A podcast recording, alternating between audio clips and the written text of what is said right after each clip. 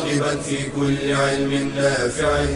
ينمو العلم ويتقدم بتقنياته ومجالاته ومعه نطور أدواتنا في تقديم العلم الشرعي. أكاديمية زاد زاد أكاديمية ينبوعها. صاف صاف ليروي غلة الظمآن. هذا كتاب الله روح قلوبنا. خير الدروس تعلم القرآن. بشرى لنا زاد أكاديمية للعلم كالأزهار في البستان. الحمد لله رب العالمين الرحمن الرحيم الهادي إلى الصراط المستقيم وصلى الله وسلم على خير البرية ومنجي البشرية خليل الرحمن وصفية محمد صلى الله عليه وعلى آله وأصحابه أجمعين. حياكم الله أعزائي المشاهدين والمشاهدات. مرحبا بكم طلاب وطالبات أكاديمية زاد المستوى الرابع. إلى مائدة جديدة من موائد القرآن الكريم وإلى تفسيره العظيم وكنا قد وصلنا وإياكم إلى سورة الفيل. سورة الفيل سورة مكية وهي سورة ذات قصة. قال الله عز وجل في مطلعها ألم تر كيف فعل ربك بأصحاب الفيل؟ ألم يجعل كيدهم في تضليل؟ وأرسل عليهم طيرا أبابيل ترميهم بحجارة من سجيل فجعلهم كعصف مأكول. ورد من أسمائها بالإضافة إلى سورة الفيل سورة ألم ترى وكذلك عنوانها البخاري رحمه الله. وسميت في جميع المصاحف وكتب التفسير باسم سورة الفيل. في الصحيحين أن رسول الله صلى الله عليه وسلم قال يوم فتح مكة إن الله عز وجل حبس عن مكة الفيل وسلط عليها رسوله والمؤمنين.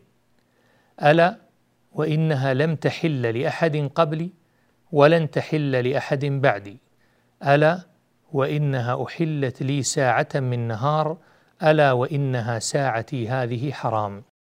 أي أن مكة أحلت للنبي صلى الله عليه وسلم ساعة واحدة أيام فتح مكة وإلا هي حرام قبله صلى الله عليه وسلم وحرام بعده إلى هذا اليوم. قال الله عز وجل في مطلع هذه السورة ألم ترى كيف فعل ربك بأصحاب الفيل؟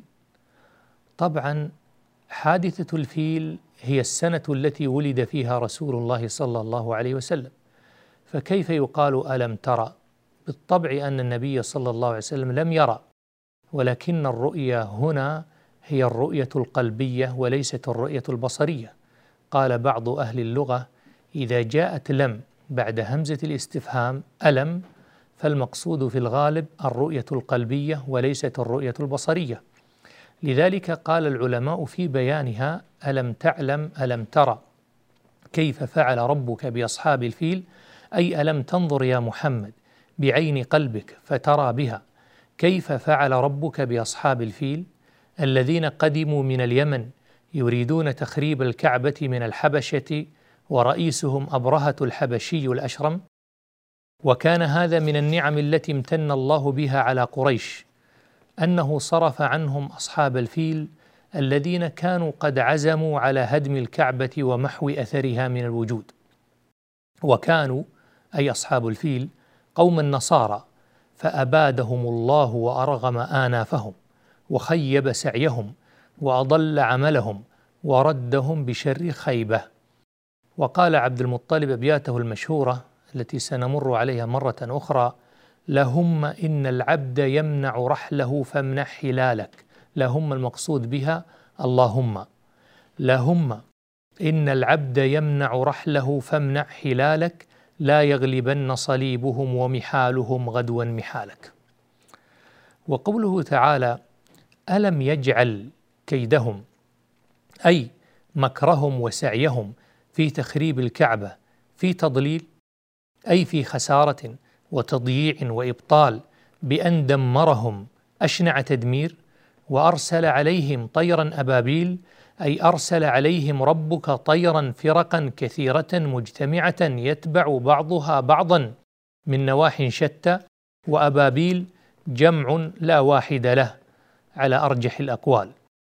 ترميهم بحجارة من سجيل أي ترمي هذه الطير الأبابيل أصحاب الفيل بحجارة من سجيل وسجيل هو الطين المشوي لأنه يكون أصلب. قال المفسرون كان مع كل طير ثلاثة أحجار حجران في رجليه وحجر في منقاره فجعلت ترميهم بها. وهذا الحجر ليس كبيرا بل هو صغير يضرب الواحد من هؤلاء في رأسه فيخرج من دبره وقد مزقه أشلاء. فجعلهم كعصف مأكول العصف هو ورق الزرع البالي المأكول. فجعل الله أصحاب الفيل كزرع أكلته الدواب فراثته فيبس وتفرقت أجزاؤه. هكذا كان قوم أبرهة. قال ابن عاشور والعصف ورق الزرع وهو جمع عصفة والعصف إذا دخلته البهائم فأكلته داسته بأرجلها وأكلت أطرافه وطرحته على الأرض بعد أن كان أخضر يانعا. وهذا تمثيل لحال أصحاب الفيل بعد تلك النضرة والقوة كيف صاروا متساقطين على الأرض هالكين. نسال الله السلامة. أما بعض فوائد هذه الآيات فاولا التذكير بأن الكعبة حرم الله وأن الله حماه ممن أرادوا به سوءا وأظهر غضبه عليهم فعذبهم وأن ما حل بهم تذكرة لقريش بأن فاعل ذلك هو رب ذلك البيت وأن لا حظ فيه للأصنام التي نصبوها حوله. قال الله عز وجل ومن يرد فيه بإلحاد بظلم نذقه من عذاب أليم. قال المفسرون عقوبتان يعجلهما الله في الدنيا الإلحاد في الحرم وعقوق الوالدين. يذوق صاحبه. لذلك قال الله ومن يرد فيه بإلحاد بظلم مجرد التفكير بالإلحاد في هذا الحرم في كل زمان ومكان مجرد التفكير في الأذية والإلحاد فيه والتخريب والإرهاب والإرعاب فإن هذا كفيل بأن يهلكه الله بمجرد التفكير. وثبت ومن هذه الفوائد تثبيت النبي صلى الله عليه وسلم بأن الله يدفع عنه كيد المشركين. فإن الذي دفع كيد من يكيد لبيته لا حق بأن يدفع كيد من يكيد لرسوله صلى الله عليه وسلم. ومن الفوائد التذكير بأن الله غالب على أمره. والا تغر المشركين قوتهم ووفرة عددهم ولا يوهن النبي صلى الله عليه وسلم تآلب قبائلهم عليه. فقد أهلك الله من من هم أشد قوة وأكثر من قريش وهم قوم أبرهة الأشرم. لذلك يا أيها الإخوة هذه الصورة صورة عظيمة وآية بينة كما قال بعض المفسرين وهي إرهاص والإرهاص هو الدلائل قبل وجود الشيء كانت إرهاصا بمولد النبي صلى الله عليه وسلم. فإن من إرهاصات مولده هذه القصة التي حدثت قبل مولده على أصح الأقوال بأيام. ومن الإرهاصات تحطم شرفات قصر كسرى فعلم الناس أن هناك شيئا قادم وأن هناك عظيم سيولد وكان هذا حال الناس إذا حدثت أحداث في الأرض أو في الزمان والمكان في تلك الأيام فينبئ هذا عن أن عظيما سيولد وكان كذلك العظيم وهو رسول الله صلى الله عليه وسلم ولد بعد هذه الحادثة بأيام. وإلا هو لم ير بعينه صلى الله عليه وسلم ولكن أناسا أدركوا حادثة الفيل وأدركوا أدركوا مولده صلى الله عليه وسلم ونستأنف بإذن الله بعد هذا الفاصل. لنا أكاديمية للعلم كالأزهار في البستان.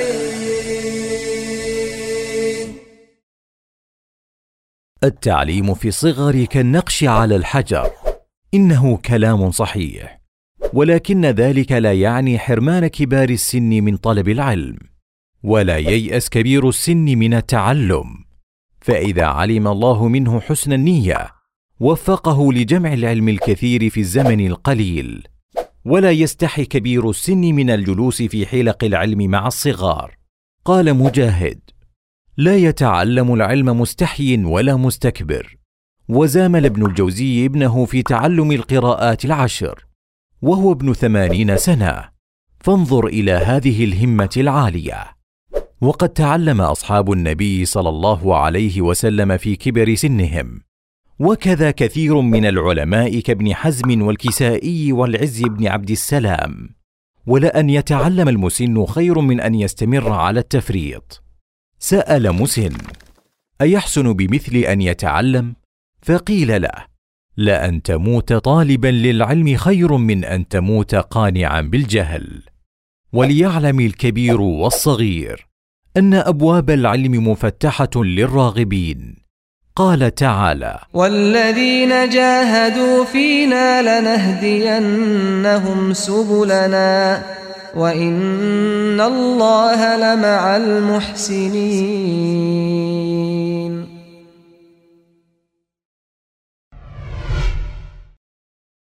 بشرى لنا زاد أكاديمية للعلم كالأزهار في البستان. حياكم الله من جديد. الآن نفصل بعض الشيء ونذكر لكم بعض الفوائد المتناثرة والجميلة حول هذه الصورة. ذكرنا لكم أن هذه الصورة مكية وهذا قول بالإجماع. أما قوله تعالى ألم ترى أي ألم تخبر وقيل ألم تعلم كما فصلنا قبل قليل قال ابن عباس ألم تسمع واللفظ استفهام والمعنى تقرير والخطاب للنبي صلى الله عليه وسلم ولكنه عام أي ألم تروا حتى لنا. ما فعلت بأصحاب الفيل أي قد رأيتم ذلك وعرفتم موضع منتي عليكم فما لكم لا تؤمنون. وهذا لكفار قريش ابتداء. وفي قصة أصحاب الفيل وذلك أن أبرهة بنى بصنعاء كنيسة لم ير مثلها في زمانها بشيء من الأرض وكان نصرانيا. ثم كتب إلى النجاشي ملك الحبشة إني قد بنيت لك أيها الملك كنيسة لم يبن مثلها لملك كان قبلك ولست بمنته حتى أصرف إليها حج العرب.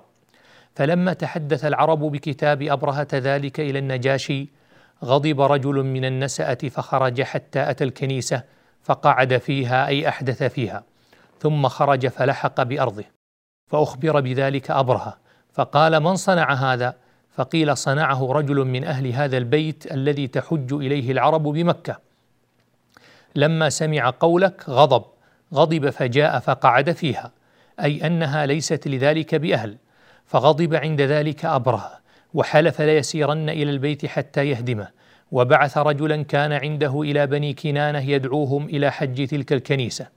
فقتلت بنو كنانة ذلك الرجل فزاد أبرهة ذلك غضبا وحنقا.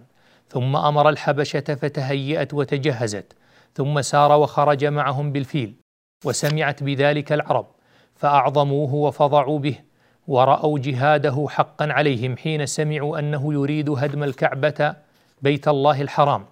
فخرج إليه رجل من أشراف أهل اليمن وملوكهم يقال له ذو نفر فدعا قومه ومن أجابه من سائر العرب إلى حرب أبرهة وجهاده عن بيت الله الحرام وما يريد من هدمه وإخرابه فأجابه من أجابه إلى ذلك ثم عرض له فقاتله فهزم ذو نفر وأصحابه وأخذ له ذو نفر وأخذ له ذو نفر فأتى به أسيرا فلما أراد قتله قال له ذو نفر أيها الملك لا تقتلني فإنه عسى أن يكون بقائي معك خيرا لك من قتلي فتركه من القتل وحبسه عنده في وثاق وكان أبرهة رجلا حليما. ثم مضى أبرهة على وجهه ذلك. يريد ما خرج له حتى إذا كان بأرض خثعم. عرض له نفيل بن حبيب الخثعمي في قبيلتي خثعم شهران وناهس ومن تبعه من قبائل العرب. فقاتله فهزمه أبرهة وأخذ له نفيل أسيرا. فأتى به فلما هم بقتله قال له نفيل أيها الملك لا تقتلني فإني دليلك بأرض العرب. وهاتان يداي لك على قبيلتي خثعم شهران وناهس بالسمع والطاعة فخلى سبيله وخرج به معه يدله حتى إذا مر بالطائف خرج له مسعود بن معتب في رجال من ثقيف فقالوا له أيها الملك إنما نحن عبيدك سامعون لك مطيعون ليس عندنا لك خلاف وليس بيتنا هذا البيت الذي تريد يعنون اللات إنما تريد البيت الذي بمكة نحن نبعث معك من يدلك عليه فتجاوز عنهم وبعثوا معه أبا رغال حتى أنزله بالمغمس. فلما أنزله به مات أبو رغال هناك فرجمت قبره العرب فهو القبر الذي يرجم الناس بالمغمس في ذلك الزمان وبعده إلى زمان قريب.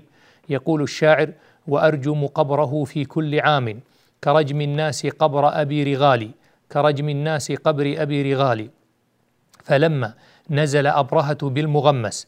بعث رجلا من الحبشة يقال له الأسود بن مقصود على خيل له حتى انتهى إلى مكة فساق إليه أموال أهل تهامة من قريش وغيرهم وأصاب فيها مئتي بعير لعبد المطلب بن هاشم وهو يومئذ كبير قريش وسيدها. فهمت قريش وكنانة وهذيل ومن كان بذلك الحرم بقتاله ثم عرفوا أنهم لا طاقة لهم به فتركوا ذلك. وبعث أبرهة حناطة الحميري إلى مكة وقالوا له سل عن سيد هذا البلد وشريفهم. ثم قال له إن الملك يقول إني لم آت لحربكم إنما جئت لهم لهدم هذا البيت فإن لم تعرضوا لي, بحرب فلا حاجة لي بدمائكم فإنه لم يرد حربي فأتني به. فلما دخل حناطة مكة سأل عن سيد قريش وشريفها فقيل له عبد المطلب بن هاشم فجاءه فقال له ما أمره ما أمره به أبرهة. فقال له عبد المطلب والله ما نريد حربه وما لنا بذلك منه طاقة هذا بيت الله الحرام وبيت خليله إبراهيم عليه السلام أو كما قال فإنه يمنعه منه فهو حرمه وبيته وإن يحل بينه وبينه فوالله ما عندنا دفع عنه. فقال له حناطة فانطلق إليه. فإنه قد أمرني أن اتي أن آتيه بك. فانطلق معه عبد المطلب ومعه بعض بنيه حتى أتى العسكر فسأل عن ذي نفر وكان صديقا له حتى دخل عليه وهو في محبسه فقال له يا ذا نفر هل عندك من غناء فيما نزل بنا؟ فقال له ذو نفر وما غناء؟ رجل أسير بيدي ملك ينتظر أن يقتله غدوا وعشيا. وما عندي غناء في شيء مما نزل بك إلا أن انيسا سائس الفيل صديق لي. أنيس سائل الفيل سائس الفيل صديق لي فسأرسل إليه وأوصيه بك خيرا وأعظم وأعظم عليه حقك وأسأله أن يستأذن لك على الملك فتكلمه بما بدا لك ويشفع لك عنده بخير إن قدر على ذلك.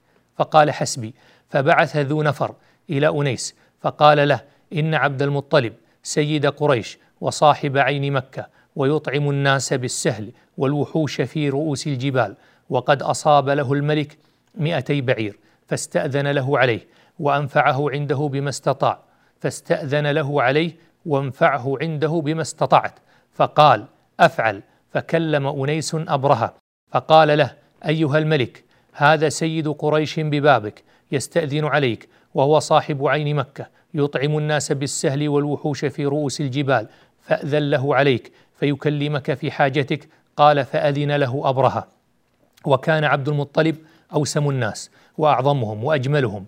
فلما رآه أبرهة أجله وأعظمه أن يجلسه تحته.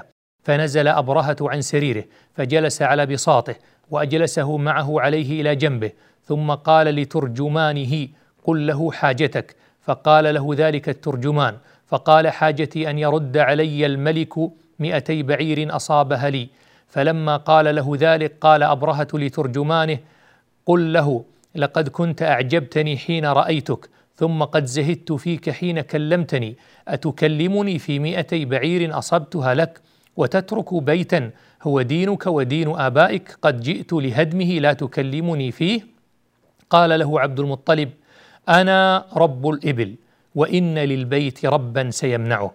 قال ما كان ليمتنع مني؟ قال أنت وذاك.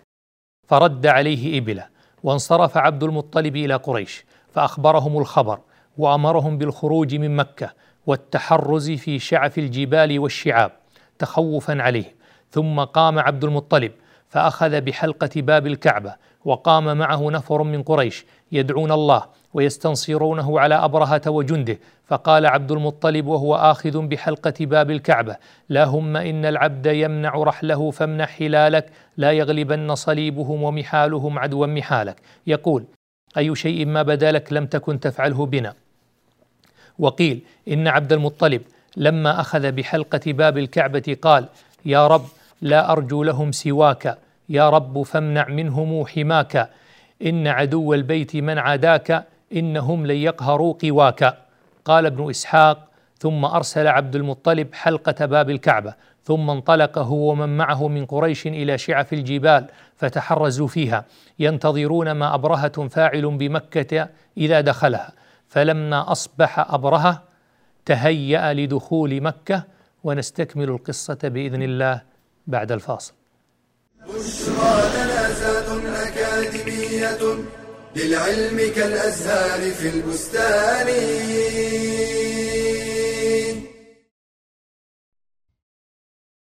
وظائف وأعمال شاشات وألعاب أشغال كثيرة مهمة وغير مهمة فكيف نطلب العلم في زحمة الانشغالات؟ أما الأشغال الباطلة والمحرمة كالأفلام والمسلسلات فيجب الإقلاع عنها فورا وبذلك يتوفر وقت طويل لطلب العلم. والقناعة توفر الوقت المبذول في تحصيل النفقات الترفيهية فيمكن إغلاق المحل يوما في الأسبوع مثلا وتخصيصه لطلب العلم. ويمكن التناوب مع زميل على طلب العلم فيحضر أحدكما حين يغيب الآخر.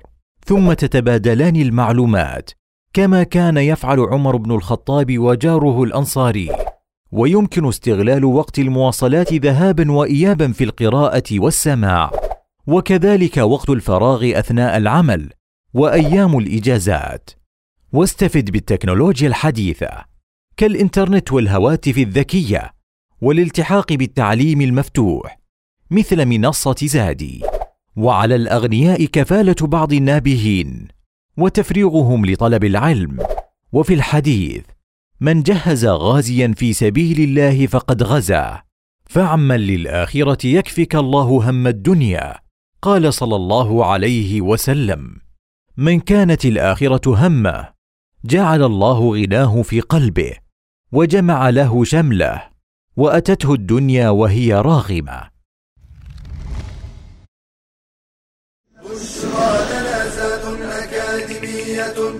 للعلم كالأزهار في البستان.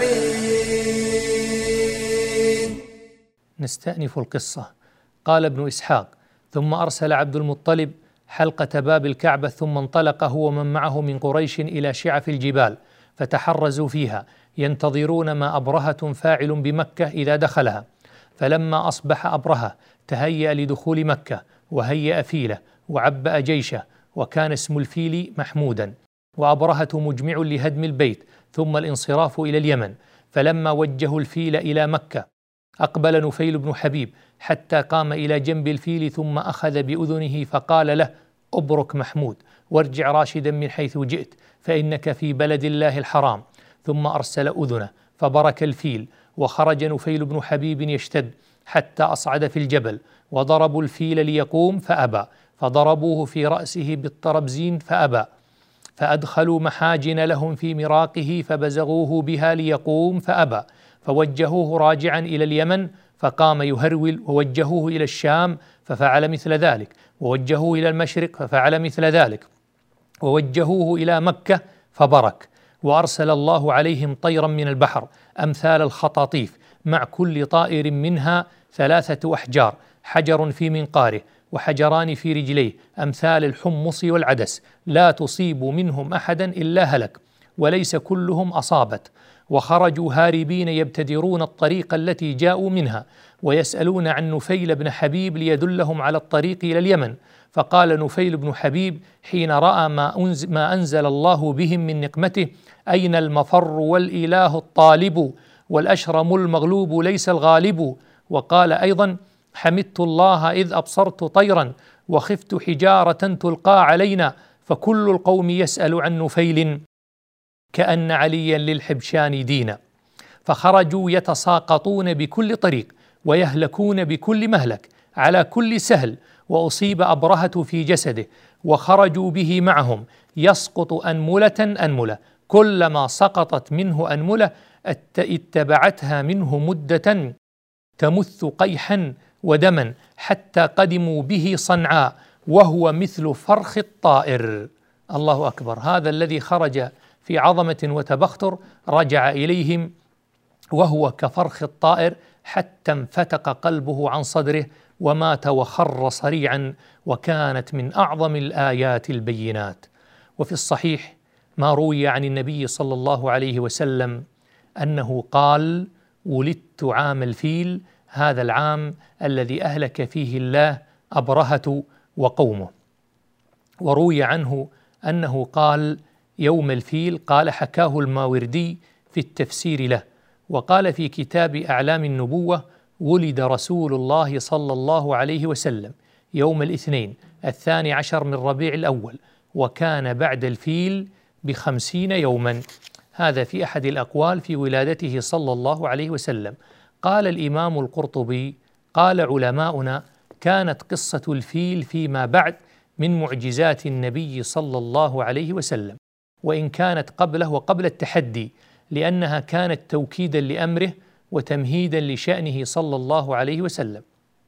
ولما تلا عليهم رسول الله صلى الله عليه وسلم هذه السوره كان بمكة عدد كثير ممن شهد تلك الوقعة ولهذا قال ألم تر ولم يكن بمكة أحد إلا وقد رأى قائد الفيل وسائقه أعميين يتكففان الناس.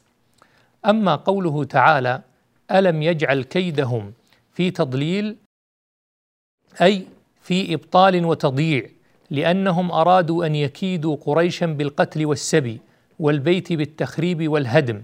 فحك فحكي عن عبد المطلب أنه بعث ابنه عبد الله ابنه عبد الله على فرس له ينظر ما لقوا من تلك الطير فإذا القوم مشدخين جميعا فرجع يركض فرسه كاشفا عن فخذه فلما رأى ذلك أبوه قال النبني هذا أفرس العرب وما كشف عن فخذه إلا بشيرا أو نذيرا فلما دنا من ناديهم بحيث يسمعهم الصوت قالوا ما وراءك؟ قال هلكوا جميعا فخرج عبد المطلب وأصحابه فأخذوا أموالهم وكانت أموال بني عبد المطلب منها وبها تكاملت رياسة عبد المطلب لأنه احتمل ما شاء من صفراء وبيضاء ثم خرج أهل مكة بعده ونهبوا. وقيل إن عبد المطلب حفر حفرتين فملأهما من الذهب والجواهر. ثم قال لأبي مسعود الثقفي وكان خليلا لعبد المطلب اختر أيهما شئت. ثم أصاب الناس من أموالهم حتى ضاقوا درعا فقال عبد المطلب عند ذلك أنت منعت الجيش والأفيال وقد رعوا بمكة الأجبال وقد خشينا منهم القتال وكل أمر لهم معضالا شكرا وحمدا لك ذا الجلال. قال ابن إسحاق ولما رد الله الحبشة عن مكة عظمت العرب قريشا وقالوا هم أهل الله قاتل الله عنهم وكفاهم مؤونة عدوهم. هكذا عظم العرب قريش بعد هذه الحادثة العظيمة. أما قوله تعالى وأرسل عليهم طيرا أبابيل قال سعيد بن جبير كانت طيرا من السماء لم ير قبلها ولا بعدها. وقال محمد بن كعب هي طير سود بحرية في مناقيرها وأظفارها الحجارة. وقيل قال عكرمة أبابيل أي مجتمعة. وقيل متتابعة. بعضها في إثر بعض. قاله ابن عباس ومجاهد وقيل مختلفة متفرقة تجيء من كل ناحية منها هنا وها هنا. قاله ابن مسعود وابن زيد والأخفش قال النحاس وهذه الأقوال متفقة وحقيقة المعنى أنها جماعات عظام. وأما قوله تعالى ترميهم بحجارة من سجيل حجارة من سجيل قالوا حجارة من طين طبخت بنار جهنم كما قال تعالى لنرسل عليهم حجارة من طين مسومة وقيل من الجحيم قوله تعالى فجعلهم كعصف مأكول أي جعل الله أصحاب الفيل كورق الزرع إذا أكلته الدواب فرمت به من أسفل شبه تقطع أوصالهم بتفرق أجزائه روي معناه عن ابن زيد وغيره. والعصف جمع واحدته عصفة وعصافة وأدخل الكاف في كعصف للتشبيه نحو قوله تعالى ليس كمثله شيء. وقيل بعضهم في هذا كمثله أنها زيادة أو صلة. ومعنى مأكول مأكول حبه كما يقال فلان حسن أي حسن الوجه. وقال ابن عباس فجعلهم كعصف مأكول أن المراد به قشر البر يعني الغلاف الذي تكون فيه حبة القمح. ويروى أن الحجر كان يقع على أحدهم فيخرج فيخرج كل ما في جوفه فيبقى كقشر الحنطة إذا خرجت منه الحبة. وقال ابن مسعود لما رمت الطيرة الطير بالحجارة لما رمت الطير بالحجارة بعث الله ريحا فضربت الحجارة فزادتها شدة فكانت لا تقع على أحد إلا هلك ولم يسلم منهم إلا القليل. نسأل الله السلامة. ويروى أنه لم تصبهم كلهم لكنها أصابت من شاء الله منهم. وتقدم أن أميرهم رجع وشرذمة لطيفة معه. فلما أخبروا بما رأوا فلما أخبروا أهل اليمن بما رأوا من قدرة الله هلكوا. والله أعلم قال ابن إسحاق لما رد الله الحبشة عن مكة عظمت العرب قريشا وقالوا أهل الله قاتل الله عنهم وكفاهم مؤونة عدوهم فكان ذلك نعمة من نعم الله. وهذه القصة هي في صورة قليلة المبنى عظيمة المعنى لكنها قصة عظيمة فيها من آيات الله وقدرته المطلقة وقوته وعظمته ما يزيد الإيمان ويزرع في القلب خوف الله والاستجابة له وعبادته. ولو أن قريش لما رأوا قدرة الله آمنوا به لكانوا من المفلحين لكنه من شاء الله منهم هدى ومن شاء أغواه شيطانه. الله يجتبي إليه من يشاء ويهدي إليه من ينيب.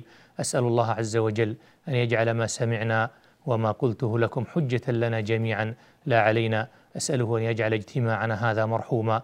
وتفرقنا من بعده معصوما وأن لا يجعل فينا ولا منا شقي ولا محروما. والسلام عليكم ورحمة الله وبركاته. يا راغبا في كل علم نافع متطلعا لزيادة الإيمان وتريد سهلا النوال ميسرا يأتيك ميسورا بأي مكان. زاد زاد أكاديمية ينبوعها.